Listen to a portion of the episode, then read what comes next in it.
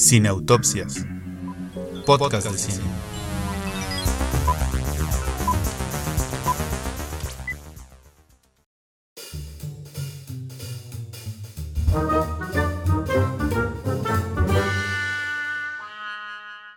Queridos podescuchas, bienvenidos al episodio número 28. Estamos nerviosos, contentos, entusiasmados de estar aquí por muchas razones. La primera es que esperamos que todo salga bien con este episodio en cuestiones tecnológicas. Si ustedes lo están viendo es que funcionó. Ojalá.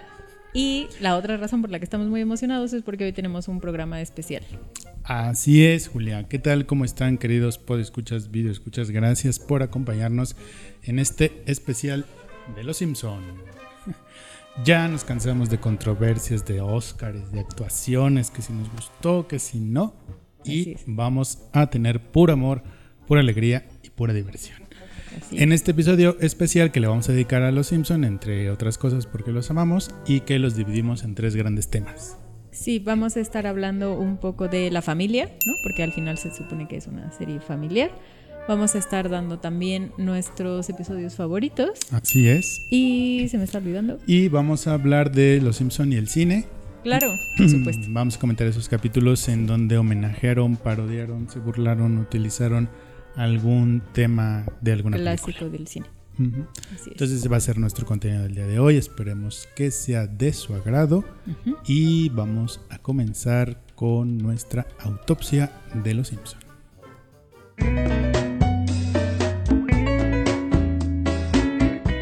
Desde el sofá.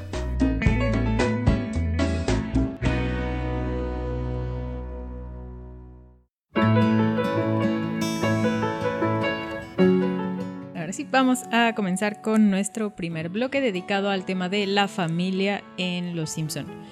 Y a ver, solo como para comenzar y arrancar la discusión, justo el otro día estaba viendo en Twitter que mm, algo irónico a, a nuestros ojos 2019 es que se supone que era el prototipo de una familia de clase media, ¿no? Y entonces Homero no iba a la universidad, solo tenía la prepa, tenía un trabajo de técnico y le alcanzaba para la hipoteca, Sí. para mandar a los hijos a la escuela, Tres para, hijos. ¿no? O sea, tenían una vida Sí, sí, sí. cómoda con solo uno de los dos padres trabajando Trabajando, y de técnico solo con prepa, ¿no?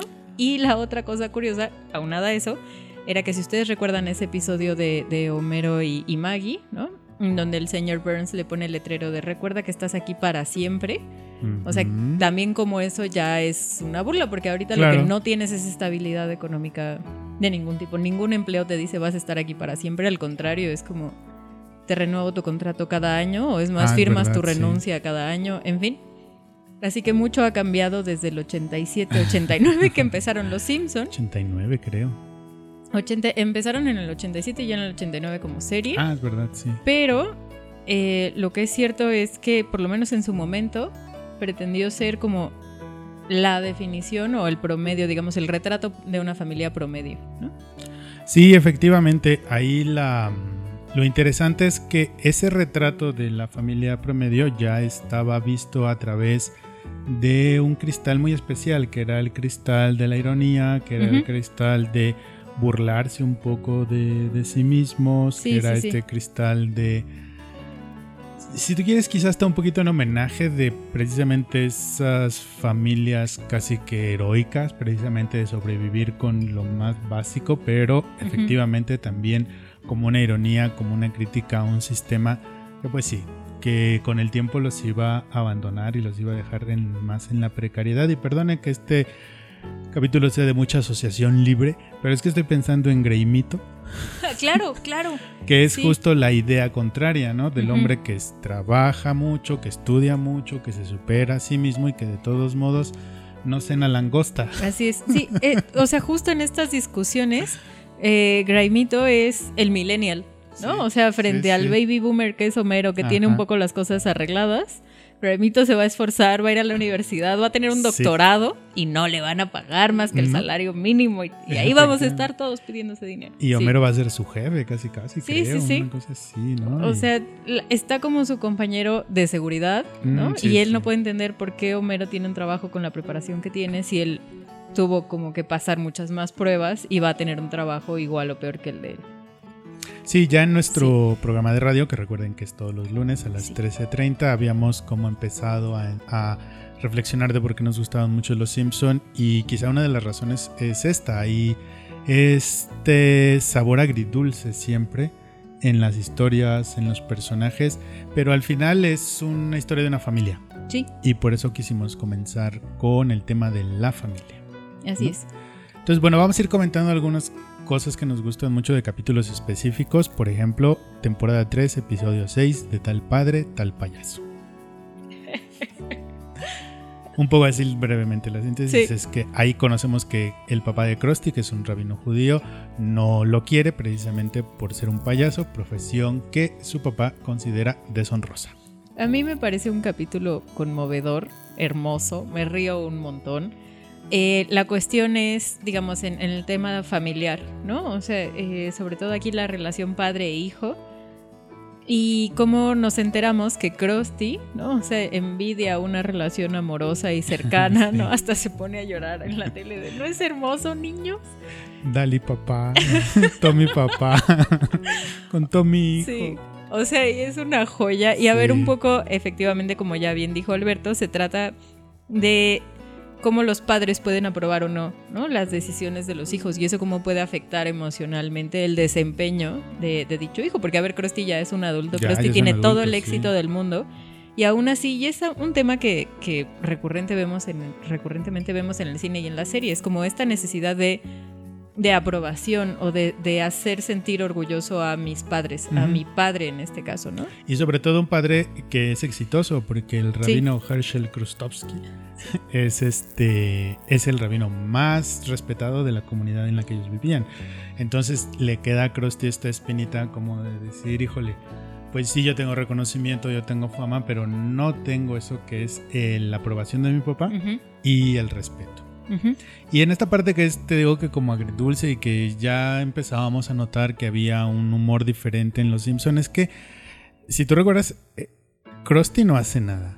Sí, claro. claro. Él no hace nada Se deprime, como los adultos. por Así ganarse ese respeto y aprobación de su papá. Quienes hacen todo son Lisa y Bart.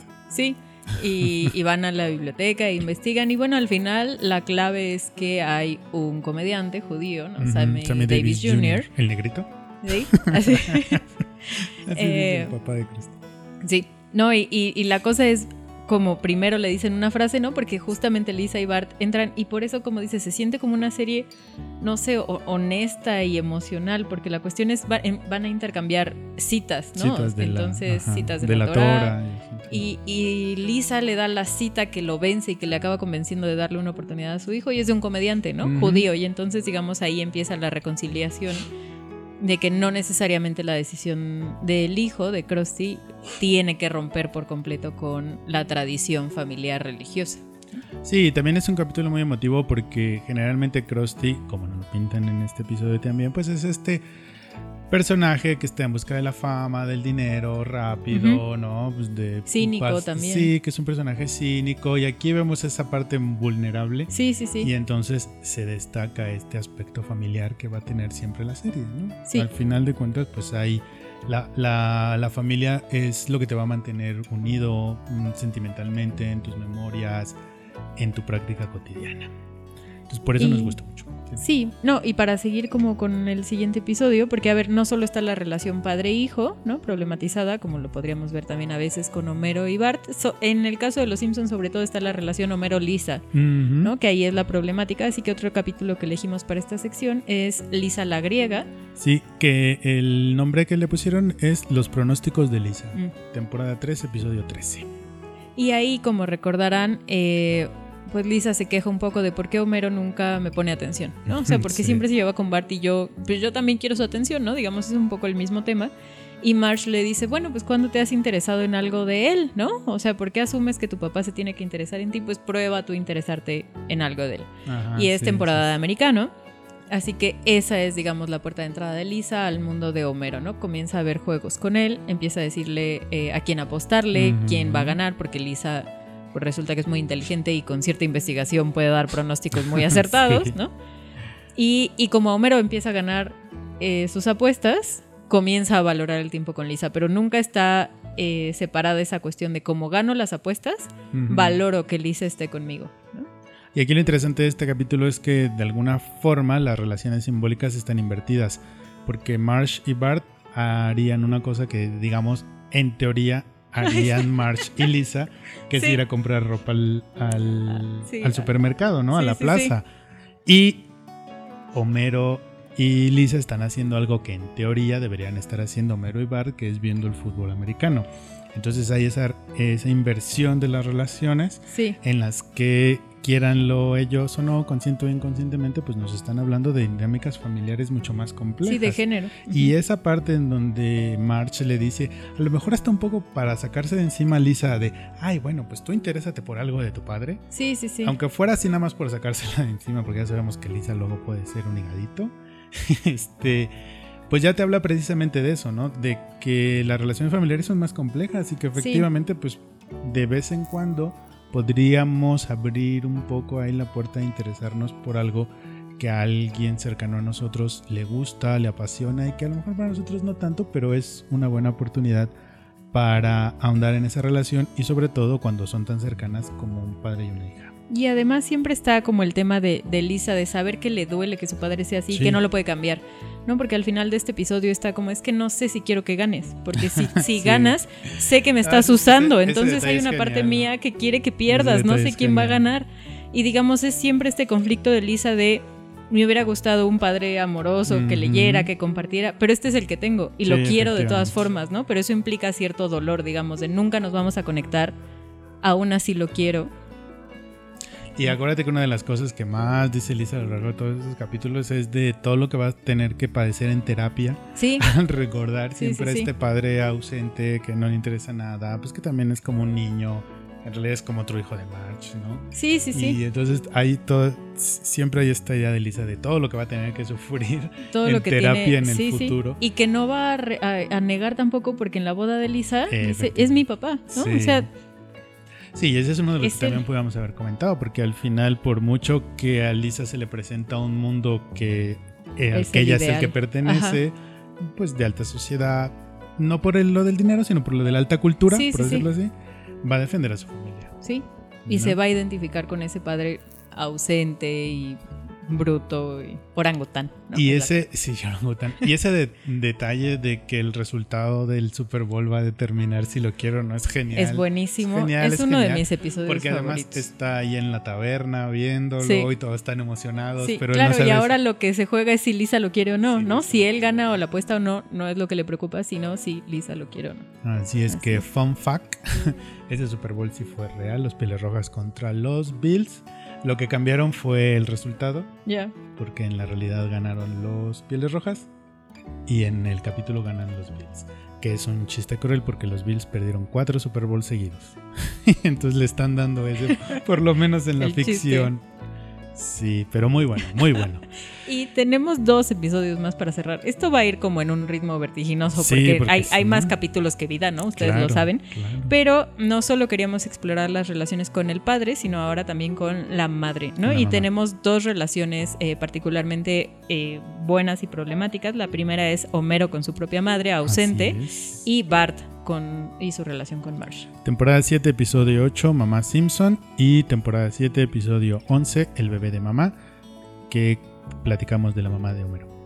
Pues, eh, a ver, también es un episodio bellísimo, nos muestra que la mamá era hippie, que quería defender una causa, que creía en un mensaje y que un poco por eso mismo se tuvo que alejar de su familia, ¿no? Porque siempre está esta pregunta de por qué no está la mamá de Homero, dónde está, Sí, sí. con la misma presencia que sí está el padre, El. ¿no? Ujú. Y tenemos este episodio conmovedor en donde pues justo son esas creencias y esa vida la que la aleja de Homero sin que ella lo haya decidido, ¿no? Y además se reúnen porque creen que Homero está muerto y no lo Sí. está. Eh, Sí, para no trabajar. Que por cierto la voz es Glenn Close. Eso a quien me a le robaron el Oscar. Eso Así, ¿Ustedes creen que yo lo había superado? No. No, así. lo hemos superado. Sí, la, la voz de la mamá de Homero es Ujú. Glenn Close. Y, y es un episodio en donde una vez más está esa cosa de me hubiera gustado estar más con mi mamá. No sé, estoy Sí. contento con la mamá que me tocó. es muy amorosa, es muy linda, a pesar de que le canta el pobrecita huerfanita sin su padre y sin su madre a la hora de dormir. Yo no sé cómo esa es la canción de cuna, pero, pero sí, ¿Dónde estabas, Cleo, para cantarnos en. el pobrecita huerfanita. Sí.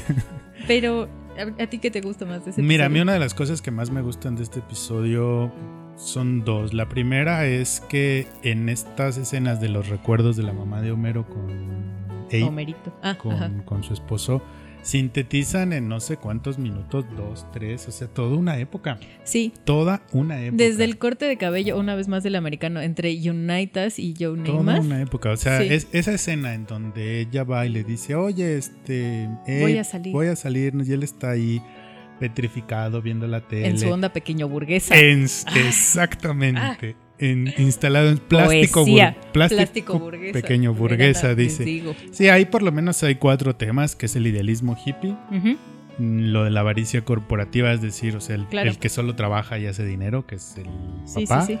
El de la liberación femenina, porque pues ella está Sí. viendo que hay un mundo más allá afuera de la televisión. Y el del matrimonio fallido, porque uno no Sí. entiende cómo es que ellos dos se fueron a casar. No, no, y, y el de la guerra bacteriológica. Ah, o sea claro. que Ah, eso. también. Ese es del de avaricia corporativa, eso es a lo que me refería, porque Burns quiere dominar al Claro. mundo, como siempre, en ese momento a través de la guerra bacteriológica. Sí, o sea, es un capítulo que plantea muchísimos temas. Una vez más, cuando regresa Homero se está peleando por el reconocimiento de la madre, ¿no? O sea, que hasta está el chiste de sí, Homerito, ya te vi, es muy bonito, ¿no? Mamá, no me estás viendo. O sea, Sí, pero esa necesidad de, es como de aprobación, de Sí, quiero que mi mamá esté conmigo, que me, que diga que está orgullosa, que me quiere. O sea, esa necesidad afectiva que los Simpson lo hacen muy bien porque Sí. en ningún momento se siente como un melodrama, pero tampoco es un tema sencillo, ¿no? No, para nada. Hay un chiste de Ava que, que es de mis favoritos, donde me trabo, en donde el señor Burns va a derribar la casa con un tanque y se oye Waterloo Ah, de Ava. sí. Y yo río, pero me trabo, me trabo ahí horriblemente. Entonces tiene grandes chistes que no tienen que ver con la trama.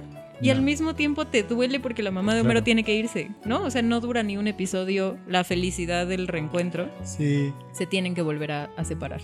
Y nada, déjame regresar un poquito a lo del abuelo Simpson, porque esta frase de que están estos dos deportistas, uno con el pelo así súper largo y muy hippie, y el otro un Sí. corte militar, y él dice, ah, United, ese corte sí se puede ver. Son esas cosas que nos heredan los Simpson que después con el tiempo uno les va dando su significado Sí, especial. totalmente. Porque cuando Sí. quieres quejarte del mundo y que darte cuenta que ya eres viejo, agarras y dices, ah, United, ese corte sí se puede ver. Sí, no, uno sabe que ya está creciendo cuando empiezas a repetir las frases del Sí. abuelo, como de "Y te va a pasar a ti, a Exacto. ti. Y es por eso que te digo que este es un capítulo que me gusta mucho porque sintetizaron muchos temas Sí, sí, en, sí. en imágenes, en frases, pero quizá la más conmovedora, la más hermosa de todas es al final, Claro. cuando Mero se queda sentado sobre su coche viendo las estrellas.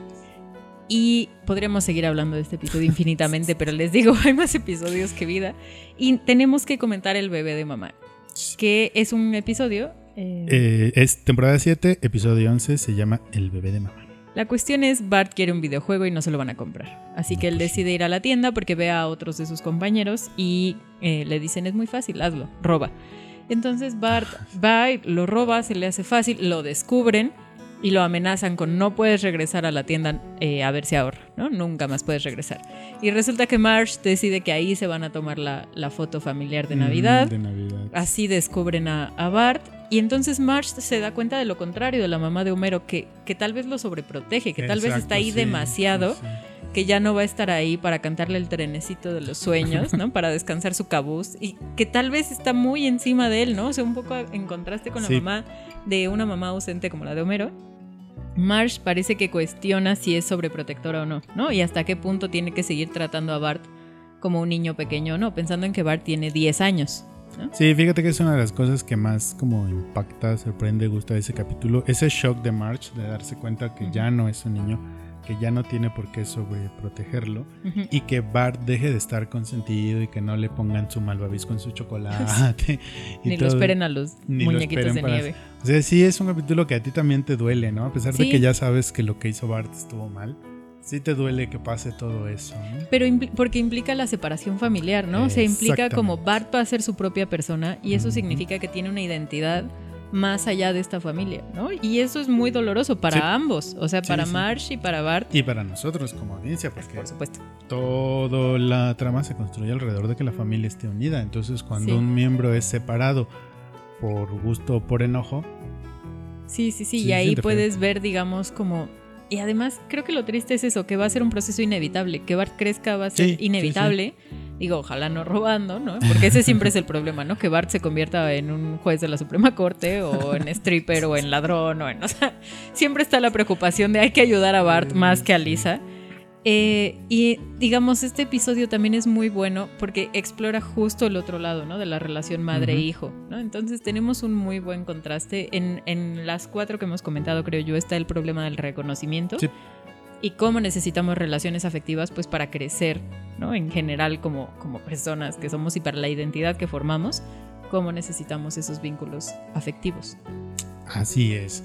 Bueno, ¿cuál es su capítulo favorito en relación a la familia de los Simpson? Cuéntenos, platíquenos y vámonos a lo que sigue.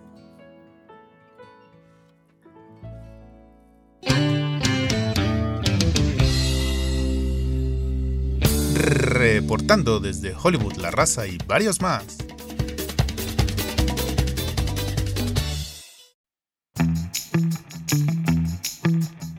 Muy bien, bueno, vamos a nuestro segundo bloque de este capítulo, esp- episodio especial dedicado a los Simpson. Y en este segundo bloque lo que vamos a comentar con ustedes es aquellos capítulos en donde hay alguna referencia, relación, burla o parodia al cine. Y vamos a comenzar con uno que es clásico tanto de los Simpson como del cine, que es la temporada 5, el episodio 4, El oso de Burns, en donde nos hacen referencia a esa gran película que es... El ciudadano Kane. Así es, ¿qué nos gusta del oso de Burns, Zulia? Bueno, pues aparte de que nos gusta todo el episodio, eh, ¿cuál es la relación con el ciudadano Kane? ¿no? Entonces, si ustedes recuerdan, porque seguro sí, e incluso si no lo han visto recientemente, todos recordamos que el inicio es como esta bola de nieve eh, y el personaje principal diciendo Rosebud. Espera, espera, el inicio es incluso exactamente el mismo que el de la película desde las rejas de No. Trespassing. Sí, sí, sí. Y es el- la misma toma Mansión ajá, solitaria. subiendo, subiendo, viendo todos los letreros de no pasar, no entres aquí.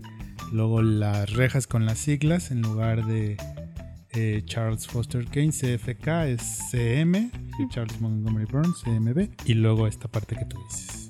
Es exactamente igual. Sí, y, y juega con el mismo misterio, perdón, en el sentido de, bueno, pues cuando estamos viendo el ciudadano Kane y la primera palabra es Rosebud, no sabemos, ¿no? ¿Qué quiere decir Rosebud? Tenemos como ahora esta toma, un trineo, ¿no? Eh, y digamos, en el caso de los Simpson, la palabra que no sabemos qué pasa es bobo. Bobo. Así, bobo. Y entonces es Sí. empezar a, a, digamos, obviamente, y de la misma forma que el ciudadano Kane no pretenden innovar, ¿no? Pretenden hacer un homenaje, no es la No, apropiación de los Simpson, no es la interpretación, es un mero homenaje.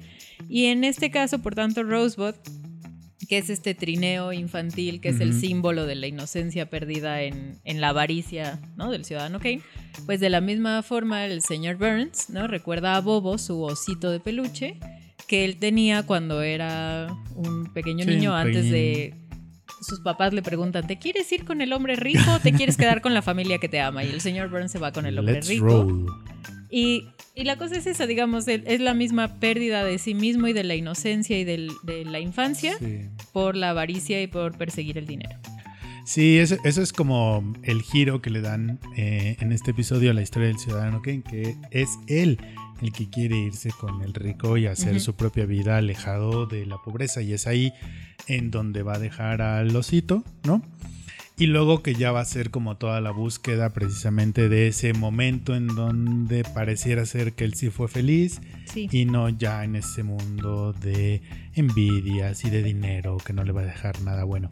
Pero fíjate que esta, este episodio tiene una de las, de las secuencias como más escabrosas, no porque sea de miedo, sino porque Burns le dice a Smithers, ah, ¿usted cuándo le han dado un regalo que haya querido? Ah, Y entonces Sí. él se imagina al señor Burns saliendo del pastel.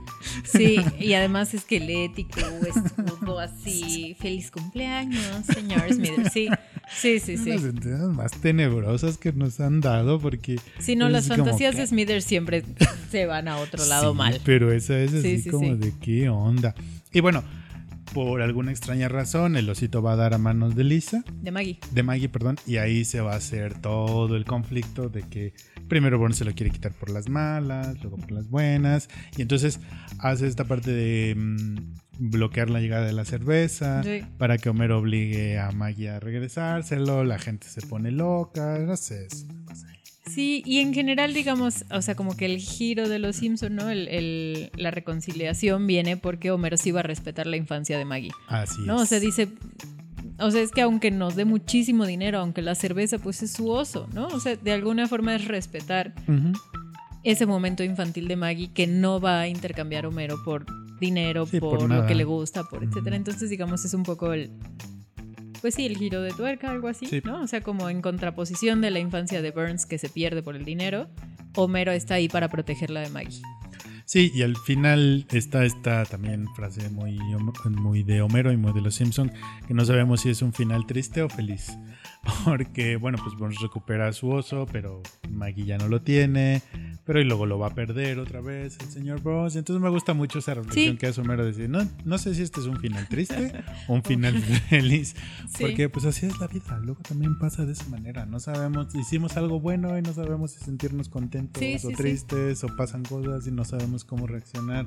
Y es un poco como toda esta, en, en general creo yo otra de las cosas muy padres que tienen los Simpsons es precisamente que al ver mostrarnos estos eventos como muy cotidianos desde un punto de vista irónico, nos hacen ver su futilidad a veces de la vida, ¿no? Como que pasó por Sí. algo que no sabemos. Sí, creíamos que era muy importante en ese momento y ahora ya, y ahora ya ya, siguió. ya no.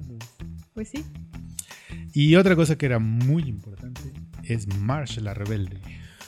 Por supuesto, es un episodiazo, ¿no? Aparte de que están haciendo referencia a esta gran película que es Ujú. Telma y Luis. Telma y Luis.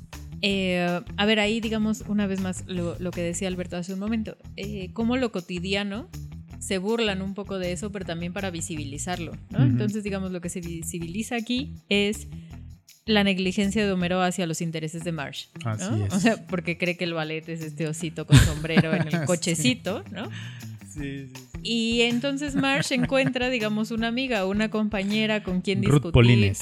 Ruth Polines, eh, con quien discutir pues del inútil del ex marido de Ruth Polines, ¿no? Y, y de Homero y de decir, bueno, es que nos interesa y luego es que no vino, ¿no? Y, encuentran una bonita amistad, porque yo creo que Marsh es uno de esos personajes tan solitarios, tan tristes. Sí, es terrible el destino de Marsh. mucho. A mí me da, o sea, ella es feliz y parece Sí, que es claro. feliz, pero eso no le quita la soledad, ¿no? Que haya sido Blanche, ¿no? En, Ah, en un tranvía uh, llamado no, bueno. Un tranvía llamado March. O sea, digamos, reafirma, ¿no? Que Marsh está sola, digamos. No, y tan lo es que te acuerdas de ese capítulo en donde les hacen este examen como de aptitudes y que a Lisa le sale Ah, claro. ama de casa. Sí. Y entonces el, Sí. como el psicólogo le dice, "Ujú, como tu mami. Y ella así de, Sí. "No". Porque Sí, pues sí, ella sí. misma está viendo que, es, que lo que hace su mamá, por mucho que a ella le guste, pues es un trabajo muy solitario Sí. y poco agradecido. y muy poco agradecido. Y ese es un tema recurrente, ¿no? Hay un momento en donde Marsh enloquece, ¿no? Y gruñe.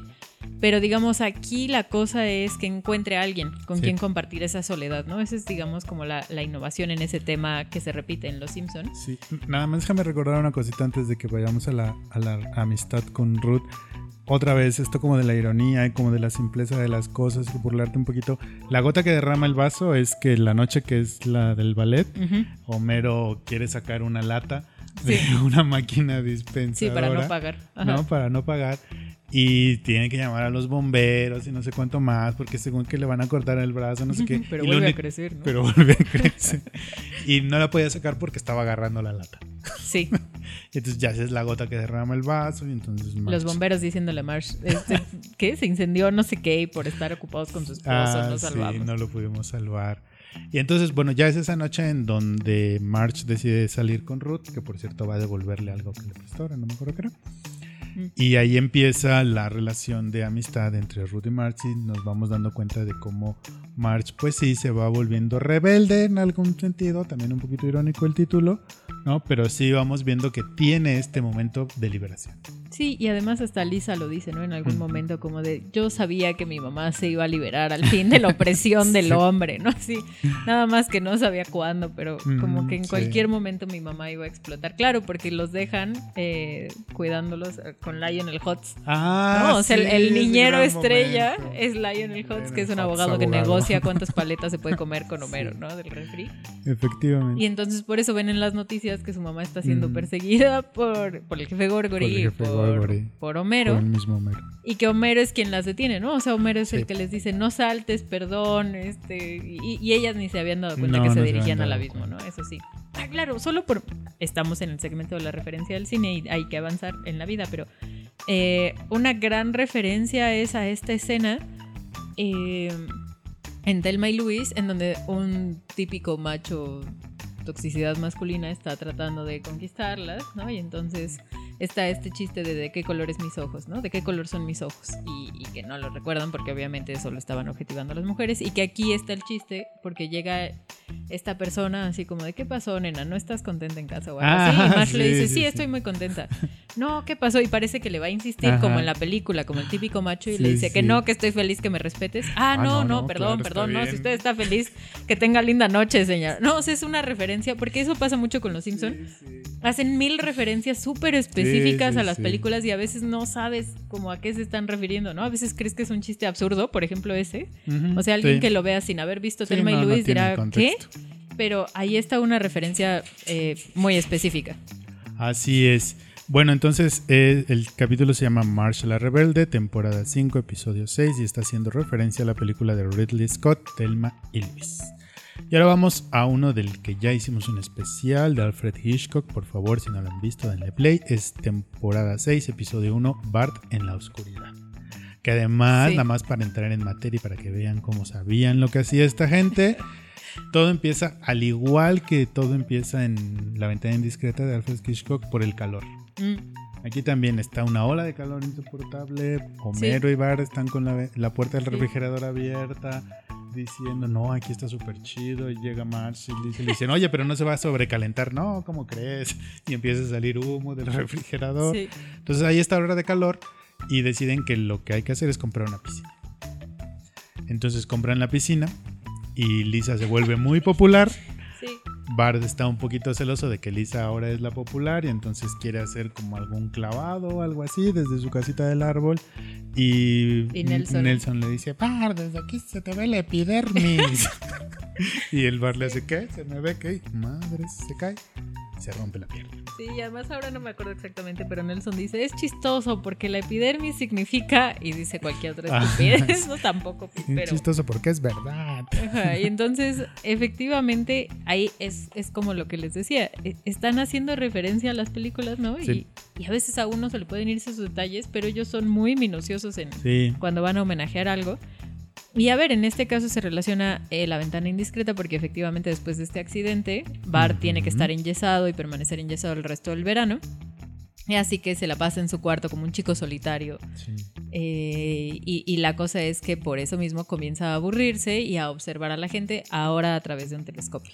Pero sabes que también lo, lo- lo padre que tiene como historia es que, por ejemplo, en la película de La ventana indiscreta, el personaje de James Stewart se empieza a fijar en el, en el vecino que aparentemente cometió un crimen. Bueno, pues porque él es fotógrafo, porque tiene los instrumentos, porque por naturaleza es curioso. Y aquí Bart se empieza a fijar porque no pasa nada en la tele. Ay, sí.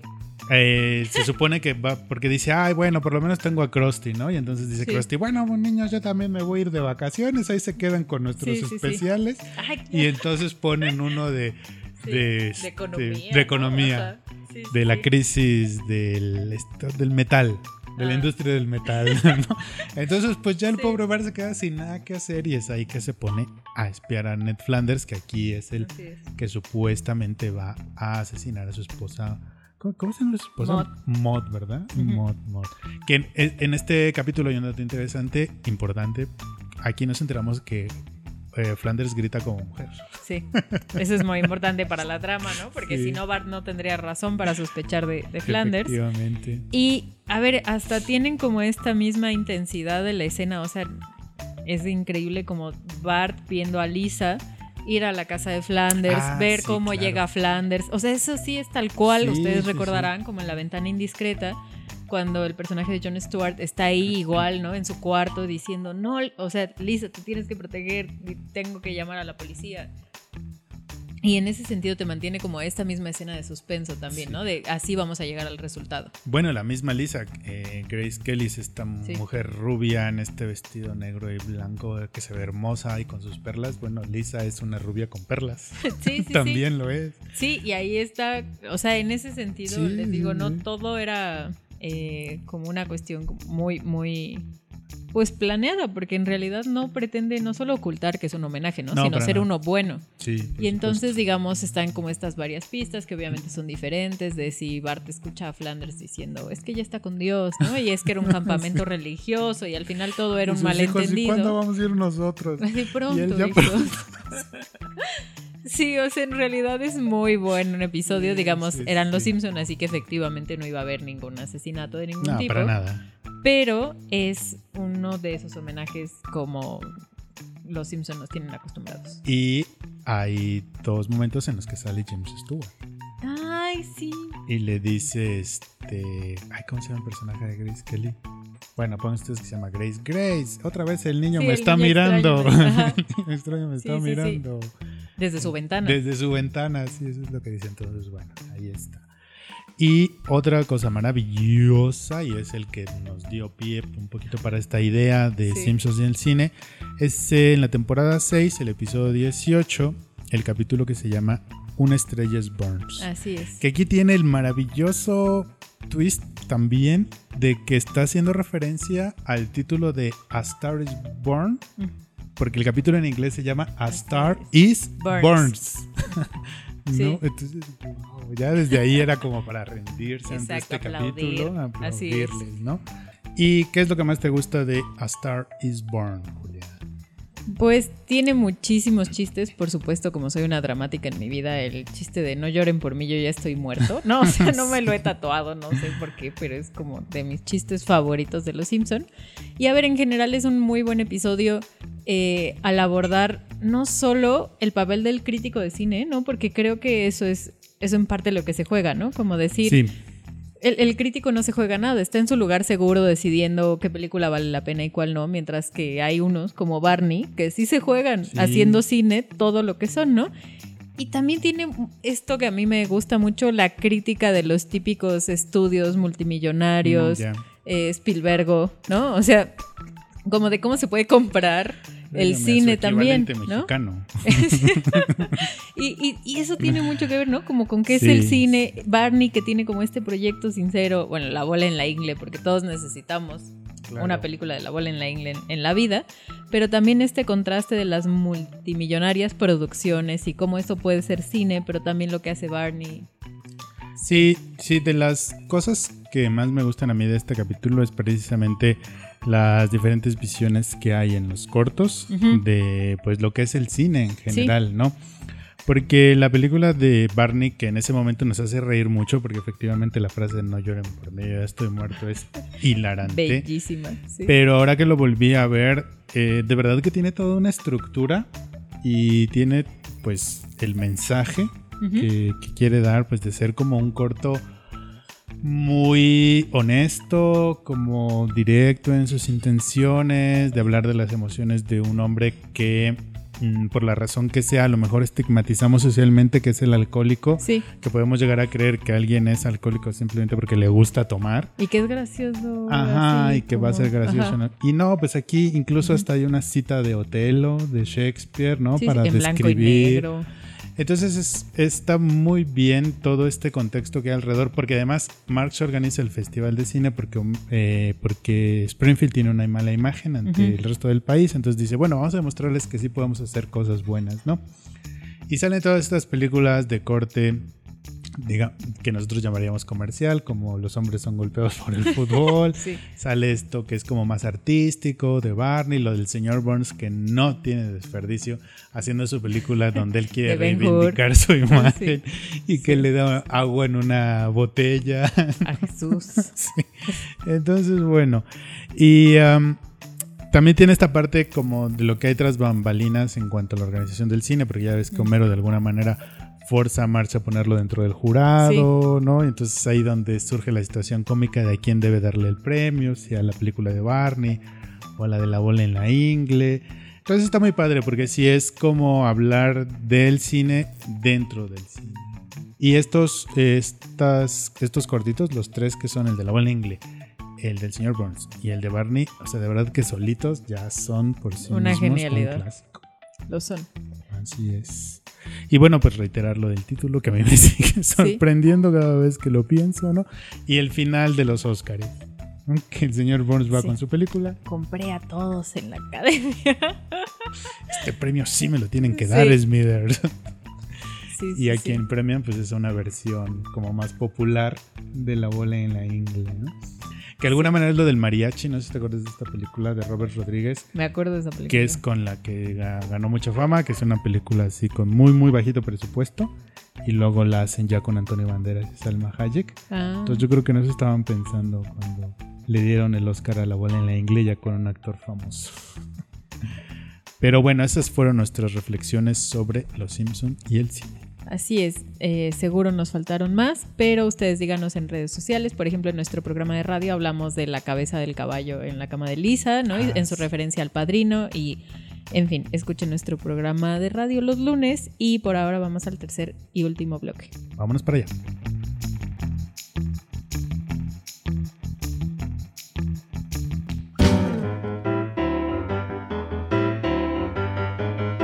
Solo porque nos gusta.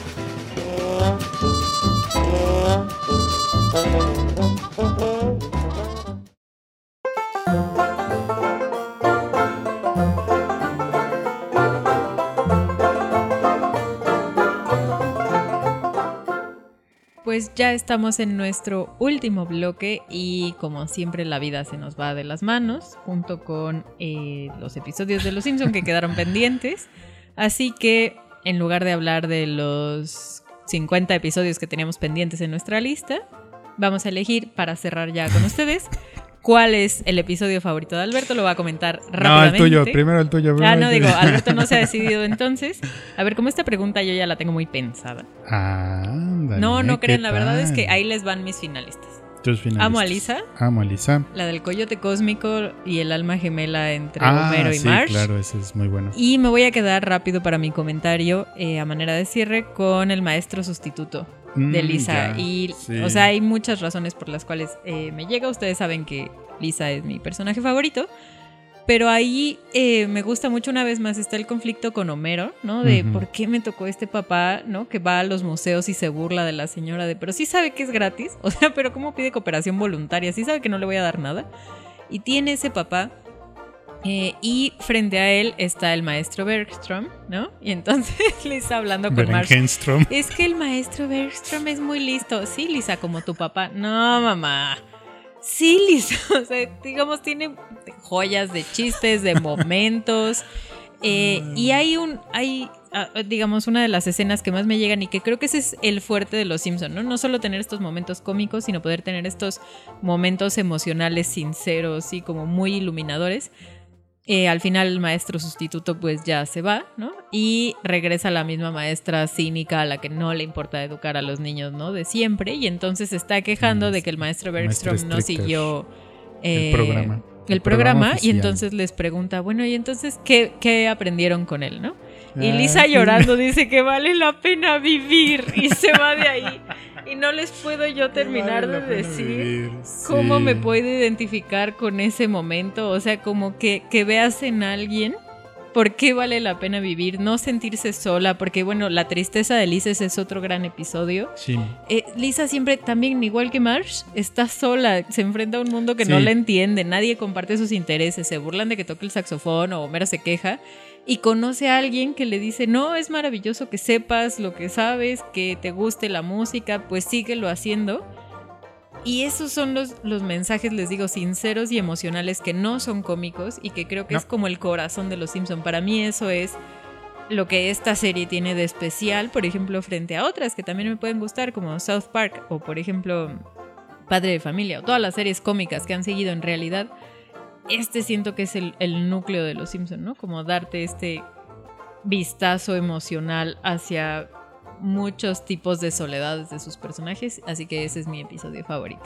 Muy bien, y de hecho en una de las cosas que también llama la atención del capítulo de la mamá de Homero es que es con Lisa con quien conecta la mamá de Sí, Homero. Claro. Y eso es muy padre porque es un descanso hasta el propio personaje de Lisa, de que por fin encuentra a alguien, Alguien, que, sí. en el que se puede ver reflejada y en el que le está siguiendo como la onda en los intereses, En los en libros. los libros. Porque tiene encías sangrantes, ¿no? Eso es Sí, verdad y es importante. Pero digamos como que el maestro Bergstrom es como un modelo a seguir, como Sí, si sigo lo que me apasiona, hay esperanza en la vida, ¿no? O sea, como mi vida no va a ser miserable si yo sigo haciendo lo que me apasiona y me gusta, que es pues, leer, aprender y estudiar. Y entonces a mí se me hace como tan hermoso de verdad. O sea, es pura proyección, seguro, esto es puro psicoanálisis, pero...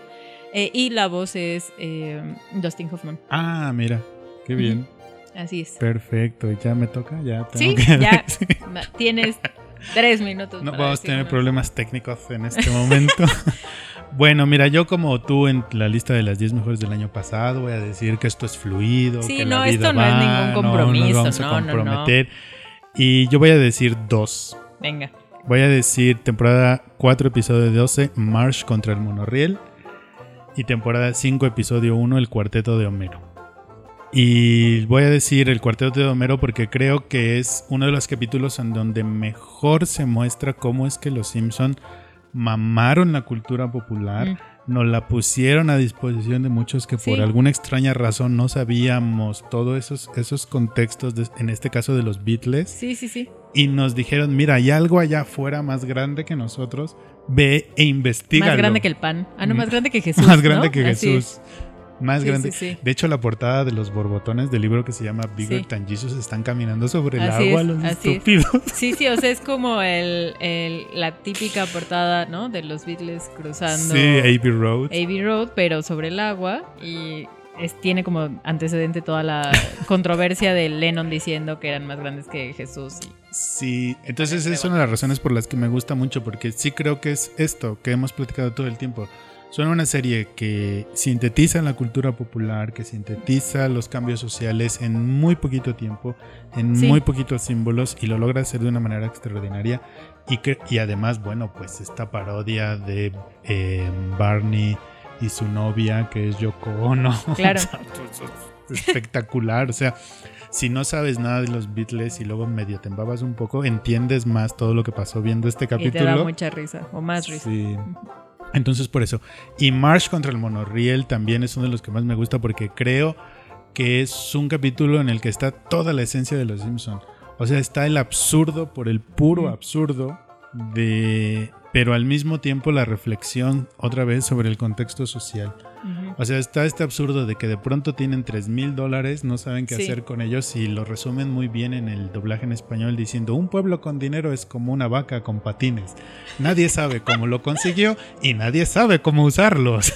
Entonces es Sí. así, o sea, es Sí, el absurdo, de alguna manera absurda, tienen 3 mil dólares o no sé, 300 mil. Y entonces llega un loco a convencerlos de que pongan un monorriel y todo lo que se desata alrededor de eso, pues es otra vez, es una crítica social, es una crítica al capitalismo, es una crítica a la, A la falta corrupción. de preparación, a la corrupción. Y con Leonard Nimoy, Y con Leonard. el ballet cósmico ha, Ha comenzado. No, de las mejores. sí, porque, sí. o sea, es el absurdo.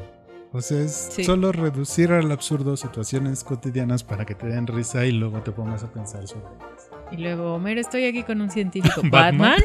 No. Homero, no es Batman. Batman es un científico.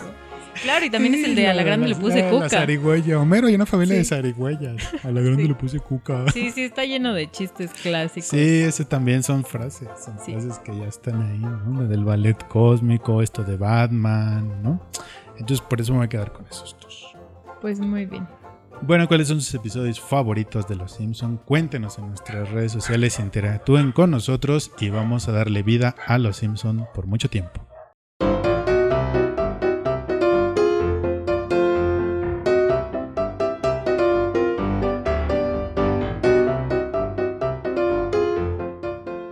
Bueno, hemos llegado al final de nuestro especial Simpsons, donde fuimos muy felices, nos reímos mucho. Espero Ay, sí que fue. ustedes también, que hayan disfrutado nuestro comentario y sobre todo que los hayamos animado a ver más capítulos de Los Simpsons. Y bueno, no queríamos cerrar este episodio sin comentar que, bueno, por lo menos a nosotros en el doblaje, ¿no? Eh, al español en particular, eh, que nos tocó, es una gran suerte, o sea, hace mucho más disfrutable, sobre todo porque es una serie que, queremos tanto que hasta memorizamos los diálogos, ¿no? Y entonces creo que ese es como Ah, sí. testamento de, Sí. del doblaje, que lo que se te queda, lo que te da risa es el doblaje, o sea, no solo es el chiste, sino el, digamos, cómo se tradujo y cómo se adaptó, ¿no? Sí, en el, en el caso del doblaje en español, la verdad es que es un logro en sí mismo que Sí, valdría totalmente. la pena algún día como hacer esta recuperación de las frases, de los chistes, de lo que ahora se llama la tropicalización, porque de verdad es que están muy, muy bien logrados, Sí. ¿no? Y para quienes tengan así las, las temporadas completas y si quieren echar un clavado, porque todas las temporadas traen doblajes de otros países, o sea, vamos, no es por nada, pero efectivamente el mexicano es el Sí, mejor. brilla. Sí, es sí, el sí. mejor. Sí, o sea, será como con cosas de cómo crece uno y así, pero yo no Sí, las puedo ver en también. inglés. Entonces, a ver, realmente, digamos, no queríamos cerrar este episodio sin decir eso, sin decir lo importante que fue el doblaje original mexicano, sobre todo en las primeras 11 temporadas, ¿no? Ahí empezó, creo, a cambiar. Y Sí. bueno, efectivamente, como dijo Alberto, fue un gran gusto. Lamentablemente, o sea, podríamos seguir horas y horas con ustedes. ¿no? Ah, déjame Pero- decir algo rápido. Este, los Simpson junto Ujú. con otro programa de deportes salvaron una cadena de televisión nacional. sea, en, en los 90s, 91, que esa cadena todavía no era la cadena que conocemos hoy con el nombre de ¿Fox? televisión azteca. Ah, No, aquí en México. ah, ya, ya, ya. Aquí en México, gracias a los Simpson y a Deporte B, se salvó. no, de verdad, Sí, era sí, como sí. las únicas dos, tres cosas buenas Que sí se tenían. veían, sí. Sí, sí, sí. Entonces, bueno, hasta eso ha logrado los Simpsons, salvar canales de televisión o destruirlos como Fox, que no Como- otra cosa. Así es, este, pro- este canal se convirtió tan lentamente en canal pornográfico que no me di cuenta. O sea, ese ya no me acuerdo en qué episodio. Creo que es en la boda de Lisa, ¿no? Pero Debe ser. Siempre se están burlando de Fox, pues. Fox, sí. sí. Bueno, pues efectivamente, como estaba diciendo Julia, podríamos seguir hablando de esto por mucho tiempo. mucho. Si quieren otro especial, pues díganos y nosotros con gusto volveremos a ver más capítulos de Los Simpson y comentarlos con ustedes. Por lo pronto tenemos unos saludos. Sí, eh, querido Cristian Mozo y querido Cristian Cancino, muchas gracias por estar al pendiente de nuestras redes sociales, por escucharnos, por ponerse al día, por escucharnos cuando pueden. Gracias.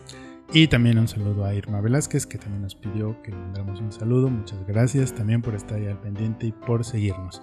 ¿Y dónde nos pueden solicitar estos saludos, Julia?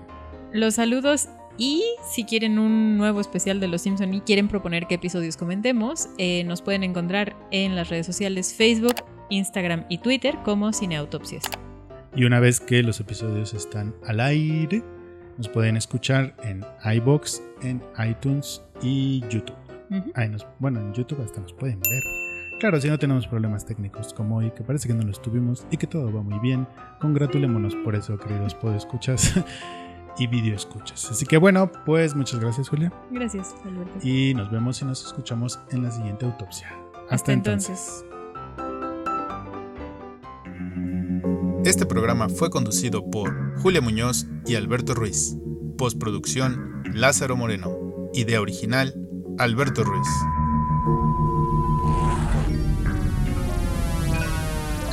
Cineautopsias. Podcast de cine.